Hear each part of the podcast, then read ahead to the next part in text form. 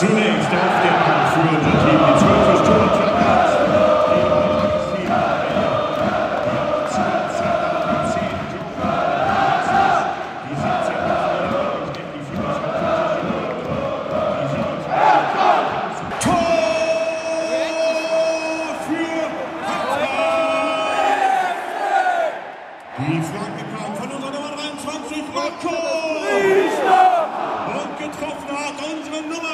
20, Marc Oliver! Mein Gott!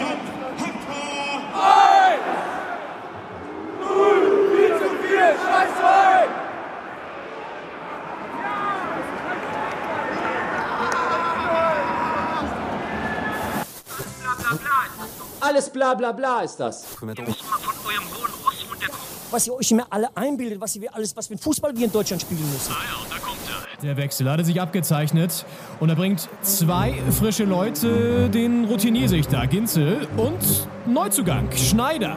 Tippelt schon an der Seitenlinie, greift sich nochmal in die lange Mähne. Die beiden als Doppelspitze, ja, das passt. Slider! Slider! Ja! Fünf Sekunden auf dem Platz! Fünf Sekunden! Doppelspitze, der Fußball-Podcast. Das Original. Ach, sehr schön. So, liebe Doppelspitze-Fans, es ist ein, es ist ein kalter, aber auch ein heißer Start hier in die Folge. 128, Doppelspitze der Fußball-Podcast. Leon Ginzel und Henning Schneider melden sich nämlich aus den heiligen Hallen von der Hertha BSC, aus dem Berliner Olympiastadion. In der Halbzeitpause des Abstiegsknallers Hertha gegen Stuttgart. Auf jeden Fall. Wir sind wieder am selben Ort, zur selben Zeit. Und zwar, ich würde sagen, mit dem Rücken zur Wand sind wir gerade. Nämlich äh, unsere Hertha steht im Keller, Tabellenplatz 18 zurzeit. Und wir brauchen ab jetzt jeden Punkt. Und heute sind drei gegen Stuttgart möglich. Und zur Pause führen wir mit 2 zu 1. Ja, Paul hat ja die Devise ausgegeben, vier Siege aus vier Spielen. Anders geht's auch, glaube ich, nicht. Gerade wenn man gesehen hat, gestern Abend gewinnt Schalke doch wieder in allerletzter Sekunde, also in der 12. Minute Nachspielzeit oder so, mit dem Elfmeter noch 3-2 in Mainz. Also die Konkurrenz gewinnt, aber wir haben heute einen direkten Konkurrenten zu Gast und führen 2-1. Erstmal muss ich sagen, gefällt mir der Auftritt defensiv sehr, sehr gut. Stehen viel stabiler als noch vor zwei, drei Spielen. Du merkst, dass die miteinander sprechen, dass sie sich die Leute übergeben, dass sie einfach nah dran sind. Das ist so der Eindruck, dass einfach die, die wissen, dass jetzt um was geht und fighten auch, finde ich. Und äh, ich finde, so eine Schlüsselszene war relativ am Anfang. Ich glaube, Uremovic gewonnener Zweikampf nach drei, vier Minuten oder so und hat dann sofort auch das Team gepusht. Das war schon so ein kleiner Schlüsselmoment, fand ich. Ich finde auch, die Körpersprache passt. Ähm, Ja. Gegen den Ball vor allem. Also auch das Pressing in der gegnerischen Hälfte. Sie gehen früh drauf, gewinnen auch mehr Zweikämpfe. Ich glaube 58% Zweikampfquote für die Hertha gerade. Und das sieht man einfach. Die, es ist Bock da zu kämpfen. Es ist Bock da auch um jeden Ball zu kämpfen, auch als Erster am Ball zu sein. Und das war auch ein großes Problem der Hertha in dieser Saison, dass einfach man zu sehr, zu oft zweiter Mann am Ball war. Und ähm, das klappt sehr gut. Und ja, gerade hinten auch im Strafraum mit Köpfchen verteidigt. Also bisher sehr gut. Bis Es auf das Gegentor natürlich. Bis auf das Gegentor. Steht 2-1. Hertha in der 30. Minute, glaube ich, in Führung gegangen. Äh, nach so einer halben Stunde. Ecke, da sind wir ja schwach die Saison. Die Ecke war auch nicht gut. Die, äh, es war wirklich den einzigen Punkt im Strafraum getroffen, wo kein einziger Blau-Weißer stand. Dann den zweiten Ball aber bekommen. Das spricht vielleicht auch für die Körpersprache heute, für die Einstellung. Zweiter Ball bekommen, reingeköpft, äh, reinge, reingeflankt und ähm, Kempf ist dann, der in der Mitte reinköpft. Und dann kam, ich glaube, sieben oder acht Minuten später der Rückschlag. Ja, Gegentor 1-1. Auch Stuttgart bis dahin, na, sie hatten schon so zwei, drei so Schüsse aufs Tor auch. Ähm, Einmal Christensen gut gehalten, einmal irgendwie vorbeigegangen und so. Also die waren schon auch vorne da präsent, aber Hertha bis dahin eigentlich schon irgendwie so gefühlt ein bisschen die bessere Mannschaft. Ja, und dann dieser Ausgleich, das war irgendwie so ein komisches, gestortes Ding, auch ein hoher Ball in Strafraum, irgendwie erst abgewehrt, dann wieder zurück und dann drinnen, also irgendwie ganz ekliges Tor. 1-1. Und da dachte man schon so, uh, das könnte jetzt wieder so ein kleiner Bruch sein. War es denn irgendwie auch? Nach vorne ging dann gar nicht mehr so wirklich was.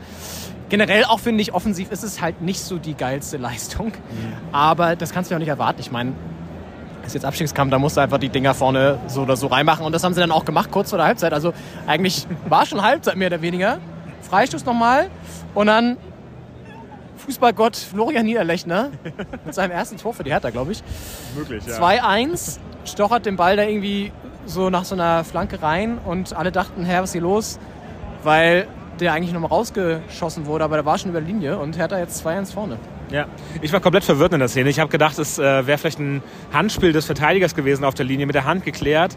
Und äh, habe gedacht, die Proteste oder der, das, was Jubel war von äh, Niederlechner und Co., äh, dachte ich, wären Proteste für ein Handspiel. Und auf einmal zeigt äh, Dennis Eitekin auf die Mitte des Platzes und ich denke, und alle jubeln. Und ich denke mir, warum jubeln jetzt alle? Das hat doch mit dem Elfmeter gerade gar nichts zu tun. Und dann dort dämmerte es auch mir, dass da ein Tor gefallen sein musste. Ja.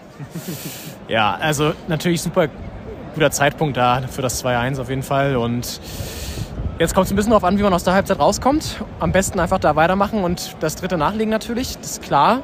Stuttgart wird nochmal nach vorne alles schmeißen, weil die haben nicht so viel zu verlieren letztendlich, weil wenn sie es verlieren heute, ist natürlich blöd, aber wenn sie einen Ausgleich machen, ist für die, die natürlich eigentlich schon so, naja, nicht, sie bleiben da nicht sofort sicher drin, aber es ist auf jeden Fall wäre, glaube ich, für die schon ein Wunschergebnis, sag ich mal. Ja. Ähm, es ist ansonsten lausig kalt. Ja. Also wir stehen hier gerade draußen auf, den, auf dem Rasen vorm Olympiastadion und es haben nicht wenige Leute nochmal die dicke Downjacke ausgepackt, um sich noch ein bisschen einzumummeln. Und man fröstelt ein bisschen, aber die Stimmung ist eigentlich, klar, mit dem Ergebnis jetzt sowieso ganz gut da oben am Oberring. Jetzt, ja, zweiten 45 Minuten. Wir nehmen euch natürlich wieder ein bisschen mit. Sprechen uns dann nachher nochmal nach dem Schlusspfiff, würde ich vorschlagen. Ja. Und ähm, mit einer kleinen Bilanz des Spiels, Ausblick auf die letzten drei. Und dann wissen wir mehr. Mal schauen, wie dann die Stimmung ist. Wollen wir das wissen, ist Ja. die Frage, ja. Ihr wisst es natürlich dann schon, wie es ausgegangen ist. Wir noch nicht. Stimmt, ja. ja. Also bis später. Genau, bis dann.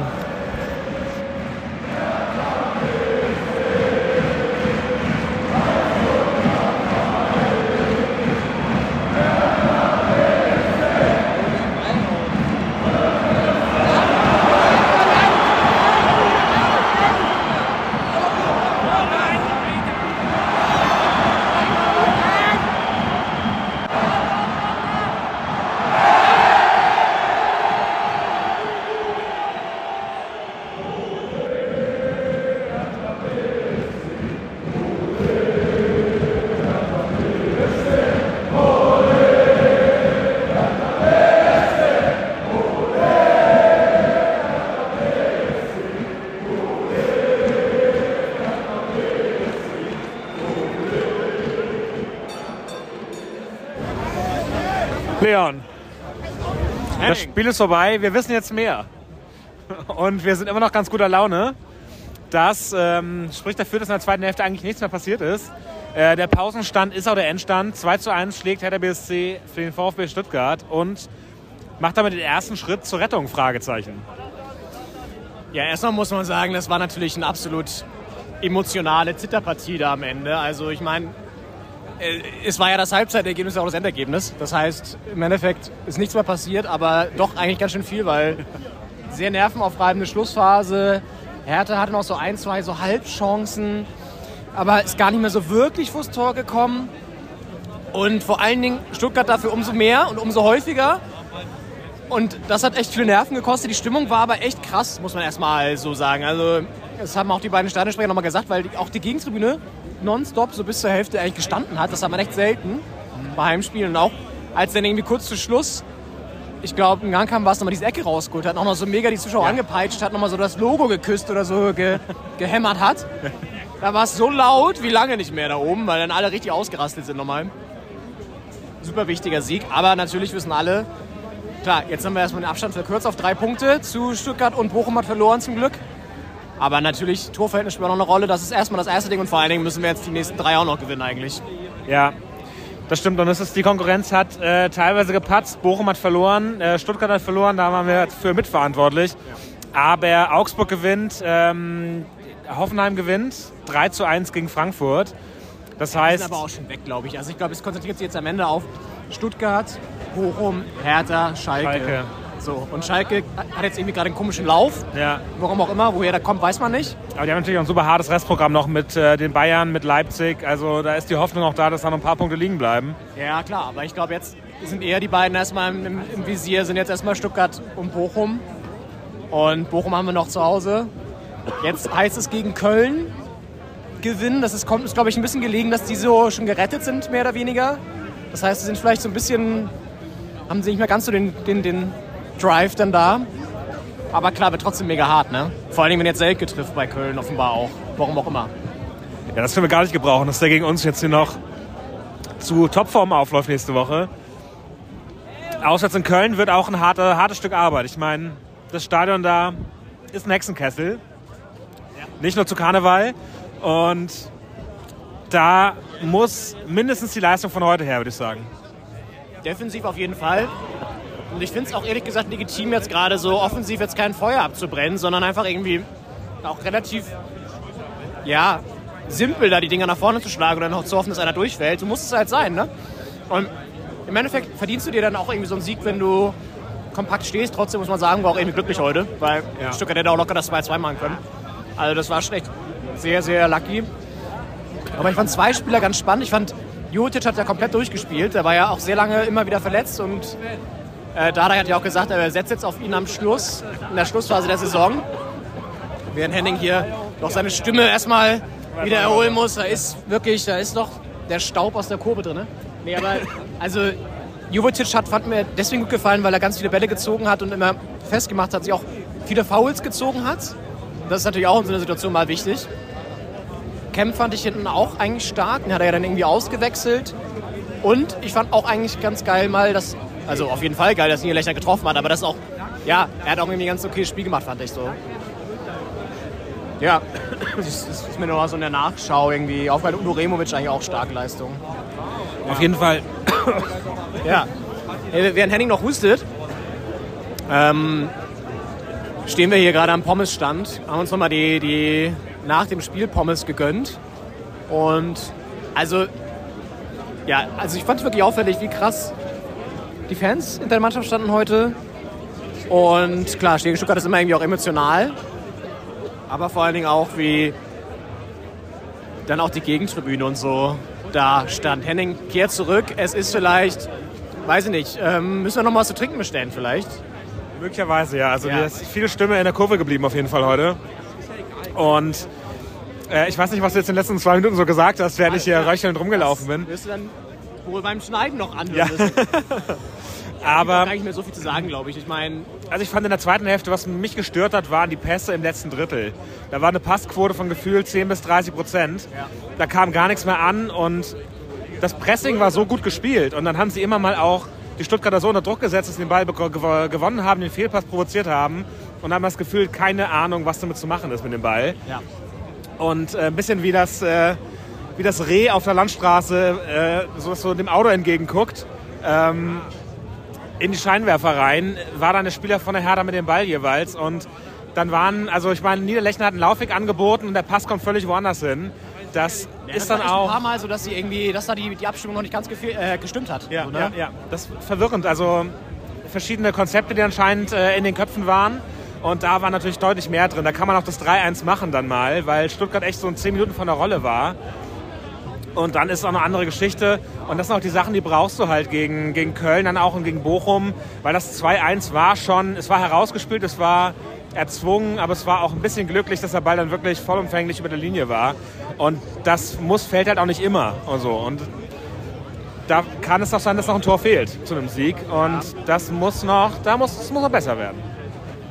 Ja, ich glaube, erstmal wichtig, dass wir jetzt gewonnen haben und dann kannst du auch in die Analyse gehen. Er hat jetzt ja vor allen Dingen viel, viel Arbeit investiert in die Defensivarbeit, das merkst du auch. Ja. Also hinten stehen sie deutlich besser. Und jetzt hat er ja auch nochmal geschaut, dass er vorne das in den Griff kriegt, so, aber es sind einfach nur noch drei Spiele jetzt. Da wird es jetzt auch nicht die große Spielkultur mehr geben. Aber ich glaube, gegen Köln könnte uns auch zu Pass kommen, dass wir auswärts natürlich defensiver auftreten können, sowieso schon mal auf Konter setzen. Ich denke mal, dass er auch damit Ijuko oder so vielleicht ein bisschen mehr experimentieren wird da und über die Außen schnell reinkommen wird und dann kann das schon auch was werden. Aber ja, es ist irgendwie wichtig, glaube ich, jetzt einfach sie nicht so hohe Erwartungen zu haben, sondern einfach jetzt so Spiel zu Spiel zu denken. Ich denke auch, es war heute auch deutlich weniger äh, Ballbesitz. Ich glaube ungefähr 60-40 zugunsten von Stuttgart. Dafür mehr Zweikämpfe auf der Hertha-Seite. Und das ist ja quasi was mit einer guten Auswärts-Voreinstellung, mit der du dann nach Köln reisen kannst. Zweikämpfe gewinnen, eklig sein in Zweikämpfen, auch pressen und dann mit den Ball gewinnen, so ein bisschen mehr veranstalten vorne. Und dann kann man sich, glaube ich, freuen drauf. Ja, das äh, ist, ist wahr. Ich werde auch sogar da sein, tatsächlich. Auswärts in Köln. Und ja, wir schauen, wir müssen schauen. Jetzt gibt es jetzt ein paar Reisen, ähm, die anstehen. Deswegen wissen wir noch nicht, wie wir jetzt so in den nächsten Wochen so erscheinen werden, hier in welchem Rhythmus. Aber wir versuchen noch was hinzubekommen. Gerade weil es jetzt so spannend ist, natürlich hinten raus nochmal. Und ich musste mir jetzt gerade bei deiner Stimme, als die so weg war, kurz daran denken, dass es sehr vielen Leuten, glaube ich, in Neapel auch so gehen wird. äh, denn äh, die Jungs und Mädels haben da ordentlich gefeiert. Neapel holt den ersten Meistertitel seit 33 Jahren komplett ausgerastet, die Stadt. Ja, ja. Sah aus wie, weiß ich nicht, Silvester und äh, alle Festivitäten, die diese Stadt je erlebt hat, zusammen. Aber man gönnt sie irgendwie auch ein bisschen. Also es ist irgendwie ein sympathischer Verein und auch, klar, auch wahrscheinlich so ein paar ähm, unangenehme Fans dabei, aber insgesamt geil, dass es mal nicht Juve, Milan oder Inter sind, die da den Titel holen, sondern, sondern Neapel auch mit einer geilen Mannschaft. Quaradonna. Ja, auf, ja Quaradonna. Ja. Irgendwie coole Typen auch. Ja, auf jeden Fall. Wir haben sie ja schon seit längerem auch äh, im Fokus auf dem Radar. Und ich meine, es hat sich ja abgezeichnet. Ja, mit 14 oder so Punkten äh, Vorsprung an der Tabelle. Und trotzdem finde ich es schön, dass die Freude dann so groß ist. Auch wenn man es quasi schon seit Wochen weiß, das wird man sich nicht mehr nehmen lassen. Aber wenn es dann soweit ist, dann brechen da die Dämme und da wird er gejubelt. Ich meine, letzten Titel war noch mit Maradona in Verbindung. Späte 70er, frühe 80er. Und jetzt haben sie das Ding wieder geholt da. Ja. Während hier auch echt ausgelassene Stimmung ist um uns rum. Ja, ja ich bin richtig gefeiert. Ich bin richtig gefeiert. Das ist so geil bei, bei Neapel war dann haben in äh, Udine gespielt. 1-1 Schlusspfiff und dann sind da die Fans von Neapel aufs äh, Spielfeld gestürmt und haben dann auch so den Trainer also belagert. Da musste dann erstmal so mit drei, vier Securities so schützen, aber da war in so einer Menschentraube gefangen. Also Wahnsinn. Ähm, ja, mal sehen, ob das bei uns nach dem 34. Spieltag dann auch so sein wird mit äh, Paul und den Fans. Ja. Also wir haben ja ein Auswärtsspiel, auch in Wolfsburg. Aber gut, alles Zukunftsmusik. Ja, auf jeden Fall. Ich überlege ich übrigens hinzufahren, äh, hinzufahren, nach Wolfsburg vielleicht zum Auswärtsspiel. Und ich überlege auch ganz vielleicht nach Köln auch mitzukommen. Gibt es da noch Ticket? Weißt du da überhaupt? Äh, ist es ausverkauft? Ist Müngersdorf ausverkauft? Das weiß ich nicht, das müsstest du nochmal selber recherchieren. Keine Ahnung. Da schaue ich nochmal nach. Kann sein, kann nicht sein. Ähm, ja, Wolfsburg bin ich auch ein bisschen neidisch. Ich hätte auch Bock auf Bochum natürlich. Schaffe ich jetzt leider alles nicht, weil ich unterwegs bin, aber Ja. ähm, der Saisonendspurt kribbelt. Also gerade weil es jetzt auch noch möglich ist wieder. Danke Ja. übrigens an Gladbach an der Stelle. ganz, ganz liebe Grüße Ja. an Kevin Schulte und seine Gladbacher Jungs. Und Bremen und, und, äh, und Mainz, ganz ehrlich, die jetzt die letzten beiden Spiele da gegen Schalke verlieren, was soll sowas, ne? Naja, Ja. egal. Wir müssen auf uns gucken, müssen jetzt mal die Spiele gewinnen und dann geht das Ganze hoffentlich gut aus am Ende der Saison. Ja. Wir bleiben dran. Ich würde sagen, in diesem Sinne, kurze, knackige Folge. Wir wünschen euch einen guten Start in die Woche. Ja. Kommt gut rein und dann äh, hören wir uns demnächst wieder. Ja. Dann genau ist noch offen, aber Neuesten News an, aus, dem, äh, aus dem Tabellenkeller, aus dem Kampf um den Klassenerhalt. yes. Wir freuen uns. Macht's gut, bis dann. Ciao.